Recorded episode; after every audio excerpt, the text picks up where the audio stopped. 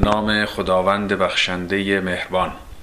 خدمت شما همراهان گرامی گفتارهای معنوی سلام عرض بکنم موضوع سخن ما در این نوبت که قسمت سیزدهم گفتار احوال قرآنی است مفهوم شکر است که یکی از آموزه های معنوی مهم قرآن است. و یکی از ویژگی های اصلی کسانی است که شخصیت قرآنی و احوال قرآنی دارند. پیشتر به آیه دوازدهم سوره مبارکه لقمان اشاره کردیم و اکنون سخن رو با همین آیه پرمغز آغاز می کنیم و لقد آتینا لقمان الحکمه انشکر لله و من یشکر فانما یشکر لنفسه و من کفر فان الله غنی حمید. همانا به حقیقت ما به لقمان حکمت عطا کردیم و اون حکمت عبارت بود از این که شکر خداوند رو به جا بیاور و هر که شکر بورزد سود این شکر به خود او می‌رسد و هر که کفران بورزد حقیقتا خداوند بینیاز و ستوده است. جالب است که لقمان که خود از سوی خداوند حکمت دریافت کرده در پی موعظه فرزند خیش برمیآید. بیان قرآن در آیه بعد این است. و از قال لقمان لابنه و هو یعظه یا بنی لا تشرک بالله ان الشرک لظلم عظیم. لقمان در حالی که فرزندش رو موعظه می کرد به او گفت ای فرزندم نسبت به خداوند شرک نورز به درستی که شرک ورزیدن ستم بسیار بزرگی است.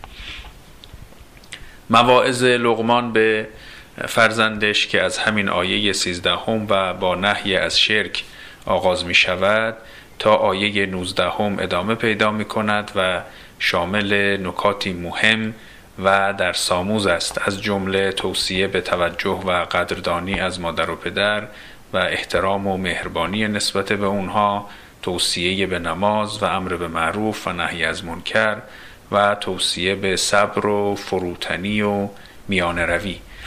و با این موعظه زیبای تنزگونه پایان میابد که صدای خود رو کوتاه کن و بالا نبر چرا که گوشخراشترین و زشترین صدا صدای اولاغ است. خب حتما این مجموعه آیات رو در سوره لغمان بخوانید و از اون بهره ببرید. ما در این نوبت قدری به مفهوم شکر بپردازیم. خب اولا این نکته کوچکی نیست که حکمتی که به لغمان عطا شده این است که شاکر باش. ما لغمان رو معمولا لغمان حکیم مینامیم چون نام لغمان در ردیف پیامبران در قرآن نیامده و فقط حکمتی که به او عطا شده ذکر شده است. بنابراین نمی‌گوییم لغمان نبی و می‌گوییم لغمان حکیم.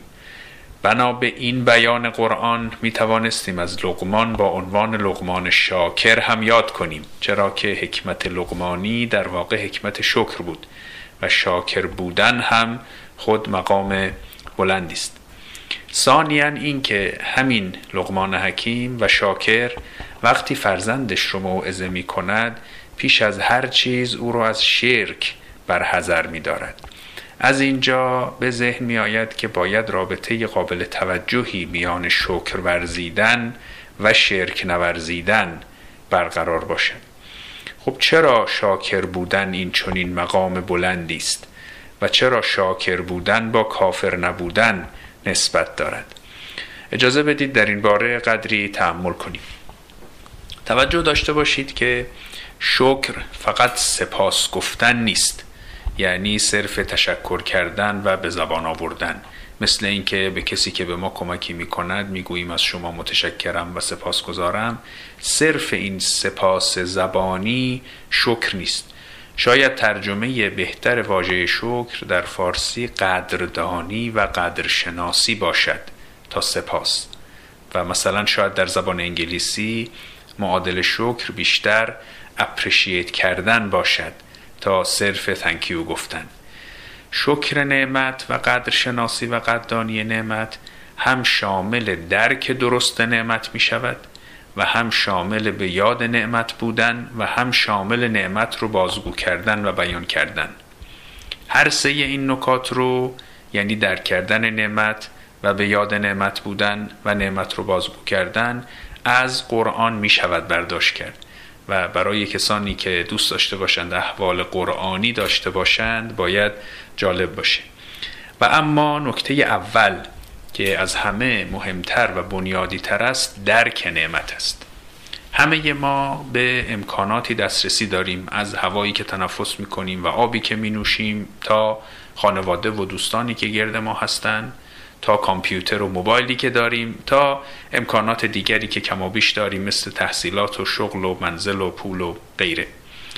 اینها همه امور مادی هند که طبق روابط مادی کار می کنند از اونچه در زیست شناسی تبیین می شود تا اونچه که در اقتصاد گفته می شود اما علاوه بر سطح مادی این امور و نگاه علمی به اونها می توان نگاه دیگری هم داشت. و درک از این امور رو به سطح معنوی برد و اونها رو نعمت دانست. نعمت خیلی مفهوم مهمی است. نعمت مفهوم مادی چیزی رو عوض نمی کند بلکه یک سطح دیگر به معنای اون اضافه می کند. به عنوان مثال آب همین مایع نوشیدنی است که مولکول های اون از دو اتم هیدروژن و یک اتم اکسیژن تشکیل شده و طبق روابط زیست شناختی از انسان رفع تشنگی می کند اما همین آب رو می شود نعمت دید. وقتی میگیم آب نعمت است اون بعد مادی آب و ساختار مولکولی اون و کارکرد زیستی اون رو تغییر نمیدیم بلکه یک بعد معنوی هم به اون اضافه می‌کنیم. فرض کنید دوستی لیوان آبی به دست شما می‌دهد. این که شما از او تشکر می‌کنید و اتفاقا از نوشیدن این آب بیش از آبی که خودتون ریخته باشید لذت می‌برید به خاطر احساس لطفی است که از جانب دوست به این آب اضافه شده است. پس نگاه معنوی همه امور مادی و امکاناتی رو که ما استفاده می کنیم از نیازهای اولیه زیستی گرفته تا نیازهای پیشرفت اجتماعی از سطح مادی به سطح معنوی می‌برد و اونها رو نعمت می‌بیند و به اونها یک لایه لطیف عاطفی می افزاید خب در اینجا سخن رو به پایان ببریم و ادامه سخن رو در نوبت بعد پی می‌گیریم. جانا تو قرار نتوانم کرد. احسان تو را شمار نتوانم کرد. گر بر تن من زبان شود هر مویی یک شکر تو از هزار نتوانم کرد. احوال شما خرم و خجسته باد. خدا نگهدار.